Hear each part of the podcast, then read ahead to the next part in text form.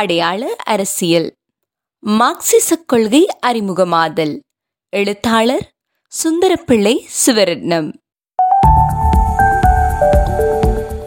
ஆயிரத்து எண்ணூற்று தொண்ணூறாம் ஆண்டுகளில் இருந்தே மார்க்சிஸ்ட் சிந்தனைகள் இலங்கைக்கு அறிமுகமாயின. இக்கால பகுதியில் தொழிற்சங்க இயக்கங்களும் தொழிற்சங்க போராட்டங்களும் முனைப்பு பெற்றதை தொடர்ந்து இலங்கை தொழிலாளர்கள் தங்களுக்கிடையிலான இனம், மதம், மொழி, சாதி, பிரதேசம் என்பவற்றை கடந்து வர்க்கங்களாக அணி திரண்டனர். உதாரணமாக ஆயிரத்து எண்ணூற்று தொன்னூற்றி மூன்றாம் ஆண்டு ஆரம்பிக்கப்பட்ட இலங்கை அச்சு தொழிலாளர் சங்கத்தை குறிப்பிட முடியும். இதில் சிங்களவர், தமிழர், பரங்கியர்கள் சங்க உறுப்பினர்களாகவும் தலைமை பீடத்தின் உறுப்பினர்களாகவும் இருந்தனர். இதுபோன்றே ஆயிரத்து தொள்ளாயிரத்து ஆறாம் ஆண்டு இடம்பெற்ற வண்டி தொழிலாளர் வேலை நிறுத்தத்திலும் சிங்களவர், தமிழர், முஸ்லிம்கள் என அனைவரும் ஒன்றுபட்டு கொழும்பு மாநகர சபையின் சட்டங்களை எதிர்த்தனர். இந்த போராட்டத்தின் ஒற்றுமையினை சிலோன் இன்டிபெண்டன்ட் என்ற பத்திரிகை பாராட்டியது. அதில் பிரசுரிக்கப்பட்ட ஒரு கடிதத்தில் வண்டி தொழிலாளரின் வேலை நிறுத்தம் எல்லா இனத்தவருக்கும் ஒற்றுமையின் பெருமதி பற்றிய பாடத்தை புகட்டியுள்ளது. வண்டிக்காரர் பல்வேறு சாதியையும் இனத்தையும் சேர்ந்தவர்கள். ஆனால் அவர்கள் சகல இனமத வேறுபாடுகளையும் ஒரு பக்கத்தில் ஒதுக்கி மிக வெற்றிகரமாக ஒன்றுபட்டுள்ளனர் என குறிப்பிட்டு எழுதப்பட்டிருந்தது. இதுபோன்றே ஆயிரத்து தொள்ளாயிரத்து பன்னிரெண்டில் நடந்த ரயில்வே தொழிலாளர் வேலை நிறுத்தமும் சிங்கள, தமிழ், மலையாள, பரங்கியர் இனத்தவர்களின் ஒற்றுமையின் மூலம் நாட்டின் பொருளாதார நடவடிக்கைகளை நிலைகுலையச் செய்யலாம் என்பதற்கு உதாரணமாக இருந்தது.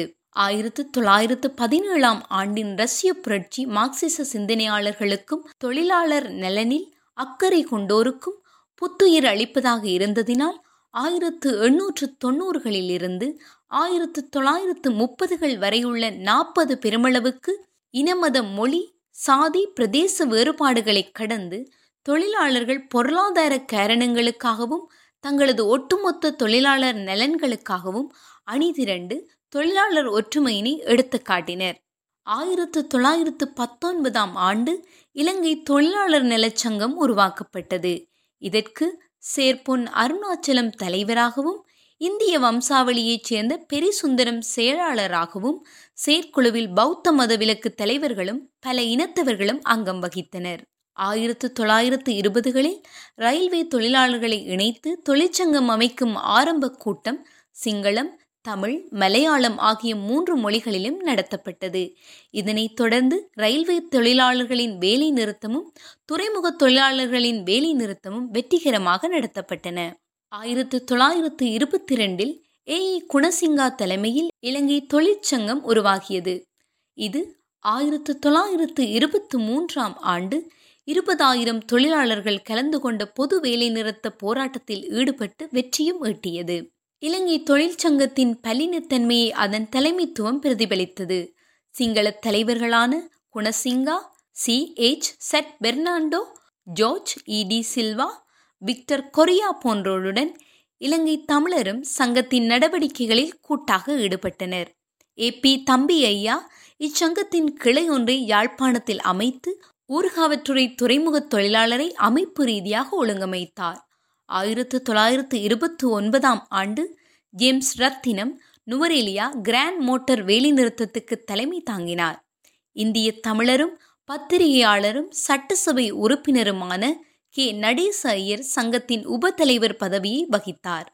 மாநகர சபை உறுப்பினரும் சங்கத்தின் சக்தி வாய்ந்த தலைவர்களில் ஒருவரும் பேச்சாளருமான எம் உம் ரியால் வழக்கறிஞர்களான M N Hanifa, Hashim Ismail போன்ற முஸ்லிம்களும் இத்தொழிற்சங்கத்தின் முக்கியஸ்தர்களாக விளங்கினர்.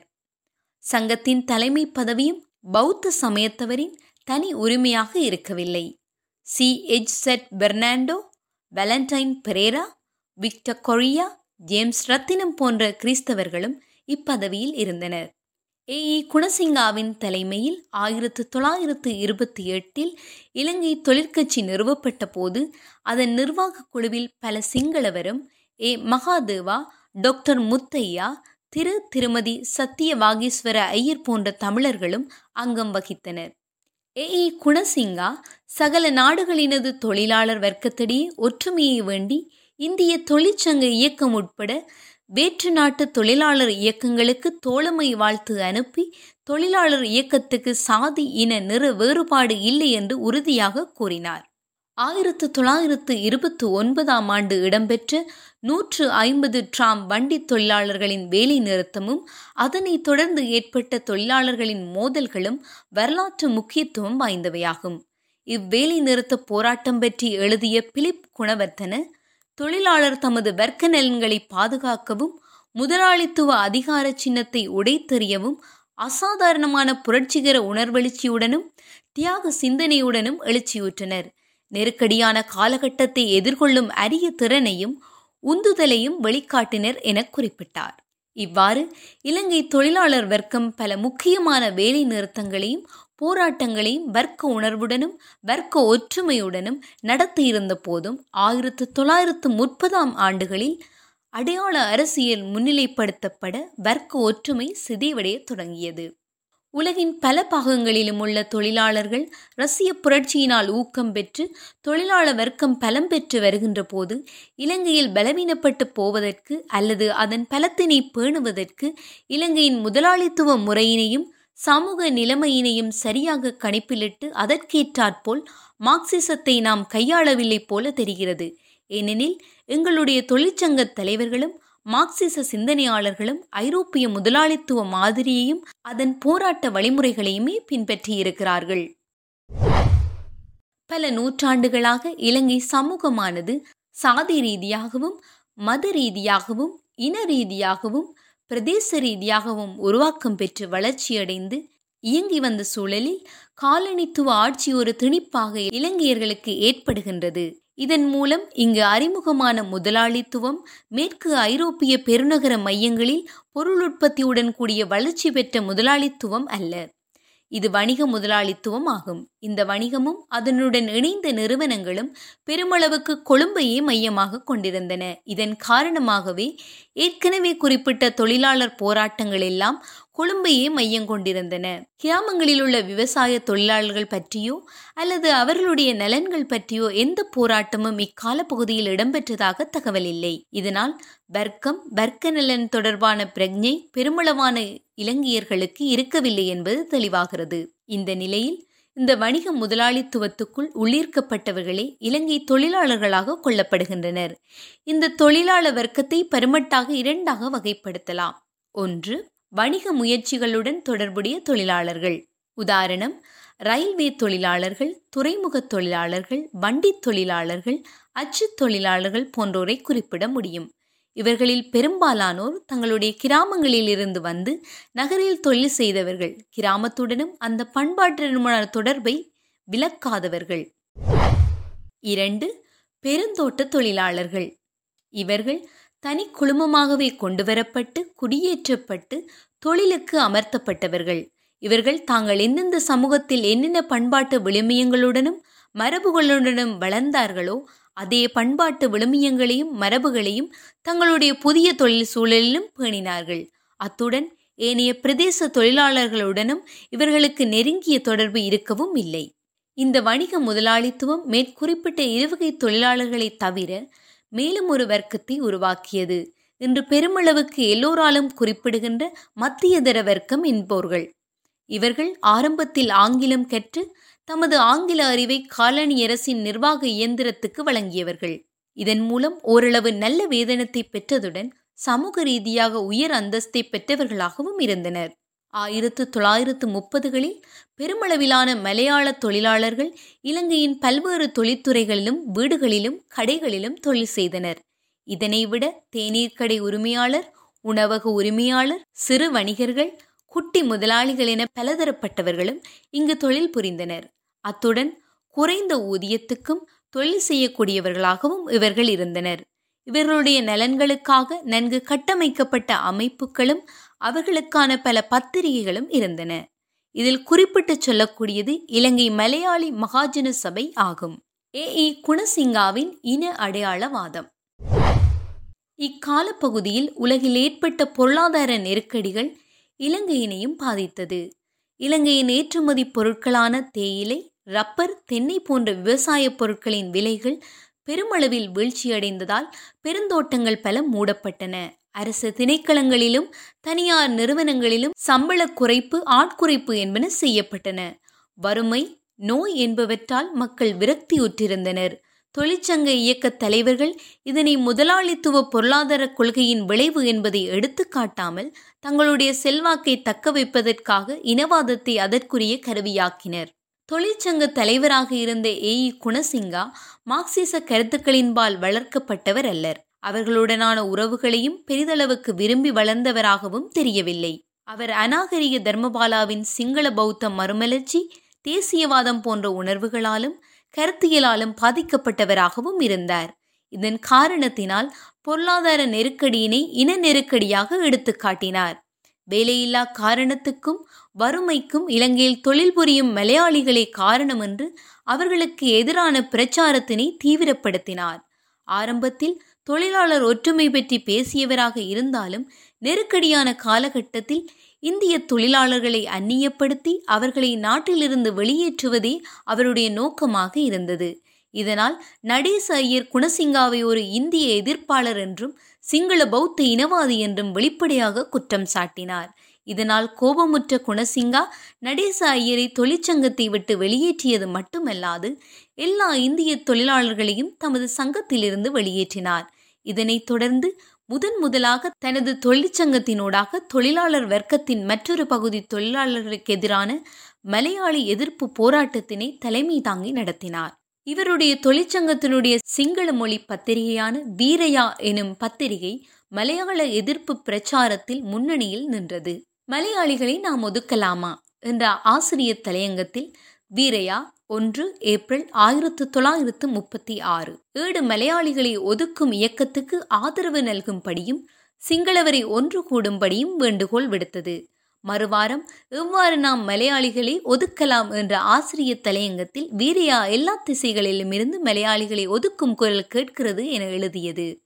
அது தொடர்ந்து உங்கள் தொழிற்சாலை, தோட்டம், கடை, மாளிகை, காணி என்பவற்றில் பணியாற்றும் மலையாளிகளை வேலை நீக்கம் செய்ய வேண்டும் என்று நீங்கள் கேட்க வேண்டும்.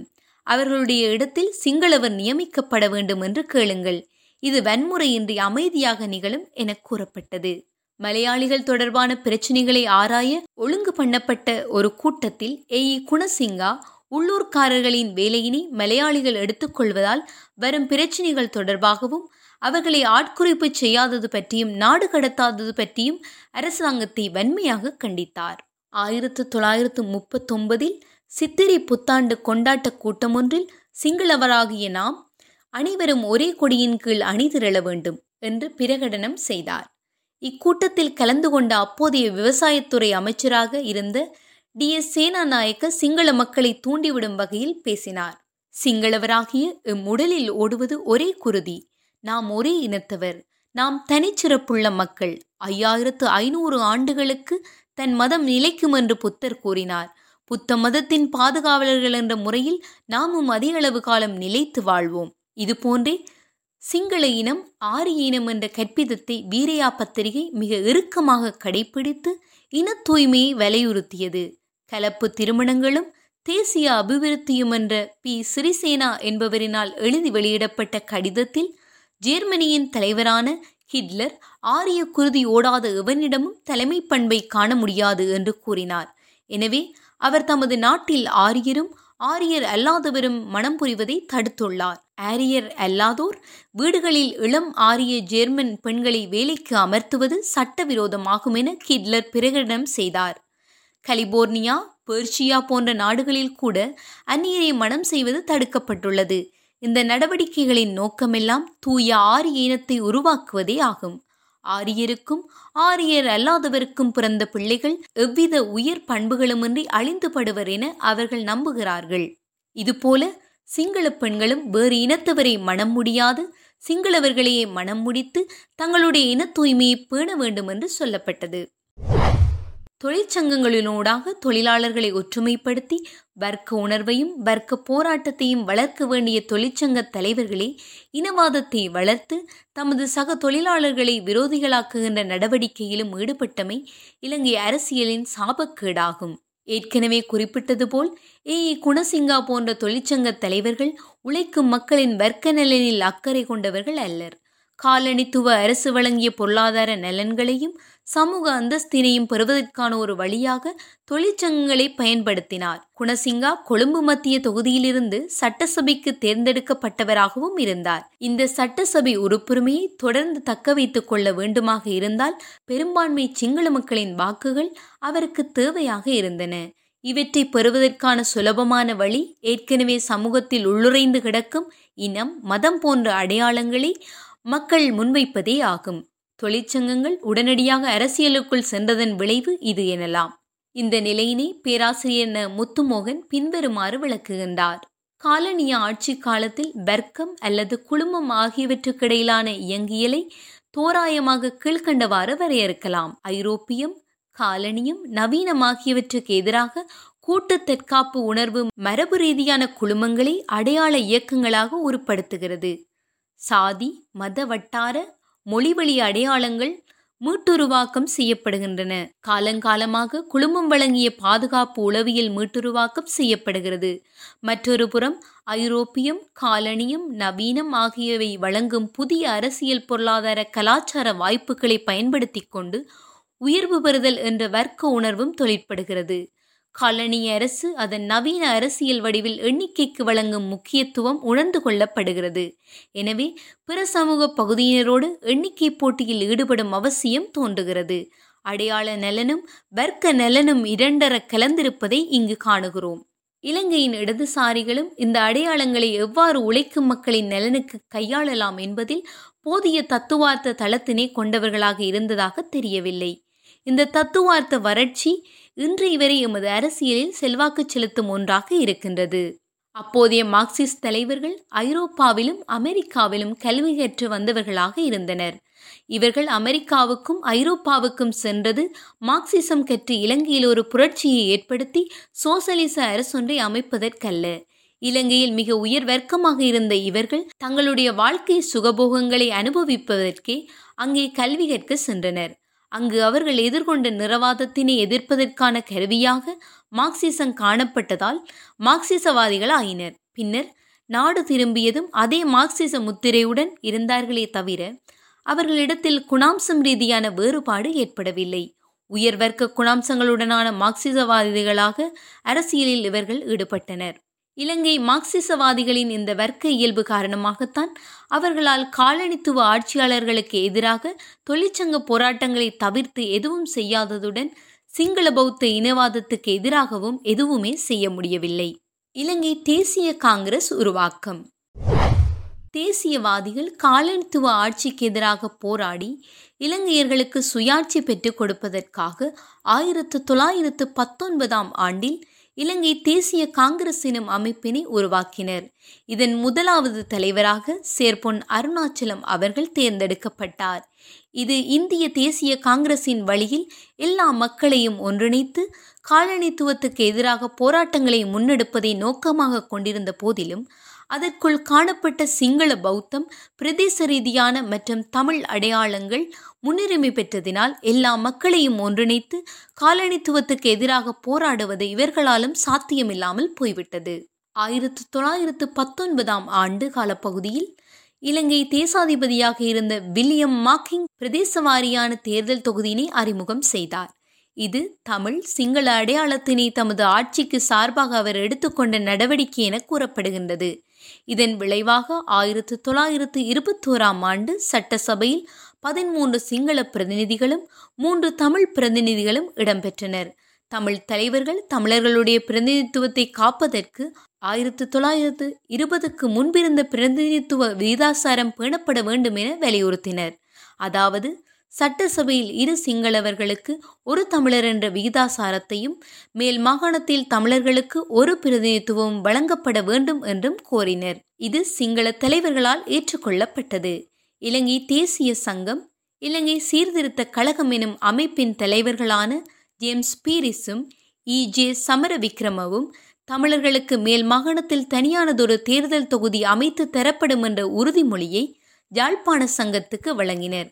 பின்னர் இவ்வாறு உறுதிமொழி வழங்கி ஒப்பமிட்ட மேற்கூறிய அமைப்புகளின் தலைவர்கள் அவ்வுறுதிமொழியினை மறுத்தனர். இதன் காரணத்தினால் சேர் பொன் அருணாச்சலம் அவர்கள் இவ்வாறான தலைவர்களுடன் இருந்து தேசிய போராட்டத்தை முன்னெடுக்க முடியாது என்ற விரக்தியில் இலங்கை தேசிய காங்கிரஸிலிருந்து விலகினார். தமிழர் மகாசன சபையின் தோற்றம். ஆயிரத்து தொள்ளாயிரத்து இருபத்தி ஓராம் ஆண்டு சிறுபான்மை சமூகங்களின் உரிமைகளை முன்வைப்பதற்கு தமிழர் மகாசன சபை எனும் அமைப்பினை சேர் பொன் அருணாச்சலம் உருவாக்கினார். இதே ஆண்டு சிறுபான்மை சமூகங்களின் ஒற்றுமை தொடர்பான மாநாடு ஒன்று கூட்டப்பட்டது. இதில் மேல்மாகாணத்தில் தமிழர்களுக்கான தனித்தேர்தல் தொகுதி வழங்கப்படல் வேண்டும் என்ற தமது கோரிக்கையில் தமிழ் தலைவர்கள் உறுதியாக இருக்க சிங்கள தலைவர்கள் அதனை ஏற்க மறுத்து நிராகரித்தனர். இதனால் பெரும்பான்மை இனத்தவர்களுடனான ஒற்றுமை கேள்விக்குறியானது. ஆயிரத்து தொள்ளாயிரத்து இருபத்தி நான்காம் ஆண்டு மீண்டும் மணிங்கினால் கொண்டுவரப்பட்ட அரசியல் சீர்திருத்தத்தில் மேற்படி சிங்கள தமிழ் தலைவர்களால் ஏற்றுக்கொள்ளப்பட்ட பிரதிநிதித்துவ விகிதாசாரம் அமுலாக்கப்பட்டது. அதன் பிரகாரம் சட்ட நிரூபண சபையில் பதினாறு சிங்களவர்களும் எட்டு தமிழர்களும் இடம்பெற்றனர். எட்டு தமிழ் பிரதிநிதிகளில் ஒருவரை மேல்மாகாணத்துக்கான பிரதிநிதியாக தேர்வு செய்வதற்கான அங்கீகாரத்தினை தேசாதிபதி வழங்கியிருந்தார். மிகுதி ஏழு பேரில் ஐவர் வடமாகாணத்தில் இருந்தும் இருவர் கிழக்கு மாகாணத்தில் இருந்தும் தேர்வு செய்யப்பட்டிருந்தனர். டொனமூர் அறிக்கை. இவ்விடயம் தொடர்பாக இலங்கையர்களுக்கு சர்வசன வாக்குரிமையினை சிபாரிசு செய்த டொனமூர் தனது அறிக்கையில் பின்வருமாறு குறிப்பிடுகின்றார். செயன்முறை யாப்பு மாற்றியமைக்கப்பட்ட போது தமிழர் மேலும் கொழும்பில் ஒரு இடம் தங்களுக்கு வேண்டும் என கோரிக்கை விடுத்தனர். இவ்விடம் மேல்மாகாண தமிழிடம் என அழைக்கப்பட்டது. இக்கோரிக்கைக்கு இடம் விட்டு கொடுக்கப்பட்டது. ஆயின் இது பற்றிய நிலை பின்னர் யாப்பு மாற்றியமைக்கப்படும் போது மீண்டும் ஆராயப்படும் என்ற தெளிவான கட்டுப்பாட்டுடனேயே இவ்வுறுதி அளிக்கப்பட்டது. பொதுவாக சட்டசபையில் விகிதத்திற்கேற்ப இடமளிக்கும் விடயத்தில் சிங்களவர் தமிழருக்கு பெரிய அளவில் விட்டு கொடுக்க ஆயத்தமாயிருந்தனர். உண்மையில் கொடுத்தனர். எனினும் அவர்களின் நாட்டின் மகாசபை மேற்கு மாகாணத்தில் தமிழருக்கு இடம் அளிக்கப்படுவதை எதிர்த்தது. மேற்கு மாகாண இருக்கை பற்றியும் தமிழர் அதை தொடர்ந்து வைத்திருப்பது பற்றியும் உள்ள கேள்வியை இவ்வாணைக்குழு நன்கு ஆராய்ந்துள்ளது. ஆயின் இவ்விருக்கை தொடர்ந்திருப்பதை தக்க காரணம் ஏதும் காண முடியாதிருந்தது. புவியியல் முறையில் தமிழ் மக்கள் பரவி உள்ள வகையை நோக்குமிடத்து அவர்களுக்கு போதியளவு இருக்கைகள் கிடைக்கும் என்பதும் உறுதியாகிறது. ஆதலால் சிங்களவர்க்கும் தமிழர்க்கும் விகித முறையில் இருக்கைகள் அமைய வேண்டும் என்பது பற்றி மனம் போன போக்கில் ஒழுங்கு செய்ய வேண்டிய தேவை இல்லை என இவ்வாணைக்குழு கருதுகிறது என எவ்வித பக்கச்சார்புமின்றி அறிக்கை செய்துள்ளனர். தமிழ் பிரதிநிதிகளின் வர்க்க நலன். மேல் மாகாணத்துக்கான தமிழ் பிரதிநிதித்துவம் தொடர்பான தமிழ் தலைவர்களின் கோரிக்கை மக்கள் நிலைப்பட்டதா என்பதும் அது நியாயமானதா என்பதும் இந்த கோரிக்கைக்காக தமிழ் தலைவர்கள் எடுத்த நடவடிக்கை சரியானதா என்பதும் இவ்விடத்தில் நோக்கப்பட வேண்டியவைகளாகும். இன்றைய சமூக நிலையினையும் வாக்குரிமையினையும் அடிப்படையாக கொண்டு அன்றைய சமூக நிலையினை நோக்கக்கூடாது. இன்று போல் அன்று மேல்மாகாணத்தில் பெருமளவான தமிழர்கள் வசிக்கவில்லை. இலங்கை மக்கள் வாக்குரிமையும் கட்சிகளுமற்ற நிலையே காணப்பட்டனர். படித்தவர்களும் சொத்துக்கள் உள்ளவர்களுமே அரசியல் நடவடிக்கையில் ஈடுபட்டனர். ஆயிரத்து தொள்ளாயிரத்து இருபத்தி நாலில் பதிவு செய்யப்பட்ட வாக்காளர்களின் தொகை இரண்டு லட்சத்தி ஒன்பதனாயிரத்து தொள்ளாயிரத்து தொன்னூற்று ஏழு ஆகும். இது இலங்கையின் சனத்தொகையில் நூற்றுக்கு நான்கு வீதமாக இருந்தது.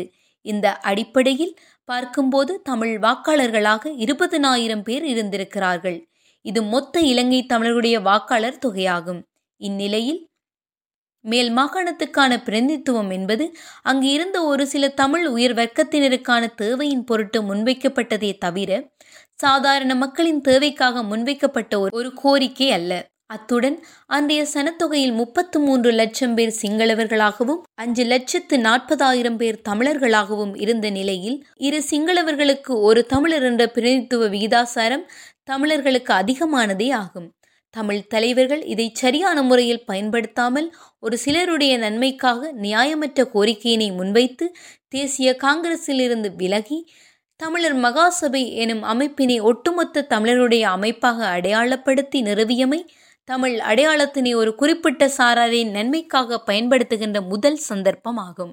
இதுபோன்றே எதிர்காலத்தில் தமிழர்களுடைய உரிமை தொடர்பாக முற்போக்கு சிந்தனை கொண்ட சிங்கள தலைவர்களுடனும் பிரித்தானிய அதிகாரத்துடனும் எவ்வாறு செயற்பட வேண்டும் என்ற தமிழ் மக்கள் நலன் சார்ந்த பார்வை உயர்வர்க்க தமிழ் தலைமைகளிடம் இருக்கவில்லை. உதாரணத்திற்கு இலங்கை தேசிய காங்கிரஸில் கண்டியை பிரதிநிதித்துவப்படுத்திய முக்கிய பிரமுகர்களான A F Molamure, D B Kobbekaduwa P B Ratnayake போன்றோர் ஆயிரத்து தொள்ளாயிரத்து இருபத்தி நான்காம் ஆண்டு தேசிய காங்கிரஸிலிருந்து விலகி கண்டிய தேசிய அசெம்பிளி என்ற பிரதேச ரீதியான அமைப்பினை உருவாக்கினர். இவ் அசெம்பிளி இலங்கையில் ஒரு சமஷ்டி அரசு உருவாக்கப்பட்டு அதில் கண்டியர்களுக்கு பிரதேச சுயாட்சி வழங்கப்பட வேண்டும் என்ற கோரிக்கையினை ஆயிரத்து தொள்ளாயிரத்து இருபத்தி ஏழாம் ஆண்டு முன்வைத்தது. இக்கொள்கையில் அவர்கள் தொடர்ந்து ஒரு பத்து ஆண்டுகள் நிலையாக இருந்தனர். இதற்கு எஸ்டபிள்யூஆர்டி பண்டாரநாயக்க ஆதரவளித்த போதும் அன்றைய உயர்குலாம் தமிழ் தலைவர்களும் எவரும் இதற்கு ஆதரவளிக்கவில்லை. இது எதனை காட்டுகின்றது என்றால் அன்றிருந்த சேர் பொன் ராமநாதன், சேர் பொன் அருணாச்சலம், முத்துக்குமாரசாமி போன்ற தமிழ் தலைவர்களை சிங்கள தலைவர்களும் மக்களும் முழு இலங்கைக்குமான தலைவர்களாகவே நோக்கினார்கள். இந்த தலைமைத்துவ நிலையிலிருந்து இறங்கி பிரதேச தலைமைத்துவங்களை ஏற்பதற்கு அவர்கள் தயாராக இருக்கவில்லை. இதுபோன்றே சர்வசன வாக்குரிமை டொனமோர் பிரேரித்த போது அதனை தமிழ் தலைவர்கள் எதிர்த்தனர். ஆனால் தங்களுக்கு முழுமையான பொறுப்புடைய அரசாட்சி வழங்கப்பட வேண்டும் என்பதை வலியுறுத்தினர். இது மக்களாட்சியில் பங்கெடுக்க கூடாது, அவர்களை ஆள்பவர்களாகவே நாங்களே இருக்க வேண்டும் என்ற அதிகாரத்துவ மனநிலையின் வெளிப்பாட்டை காட்டுகின்றது. தொடரும்.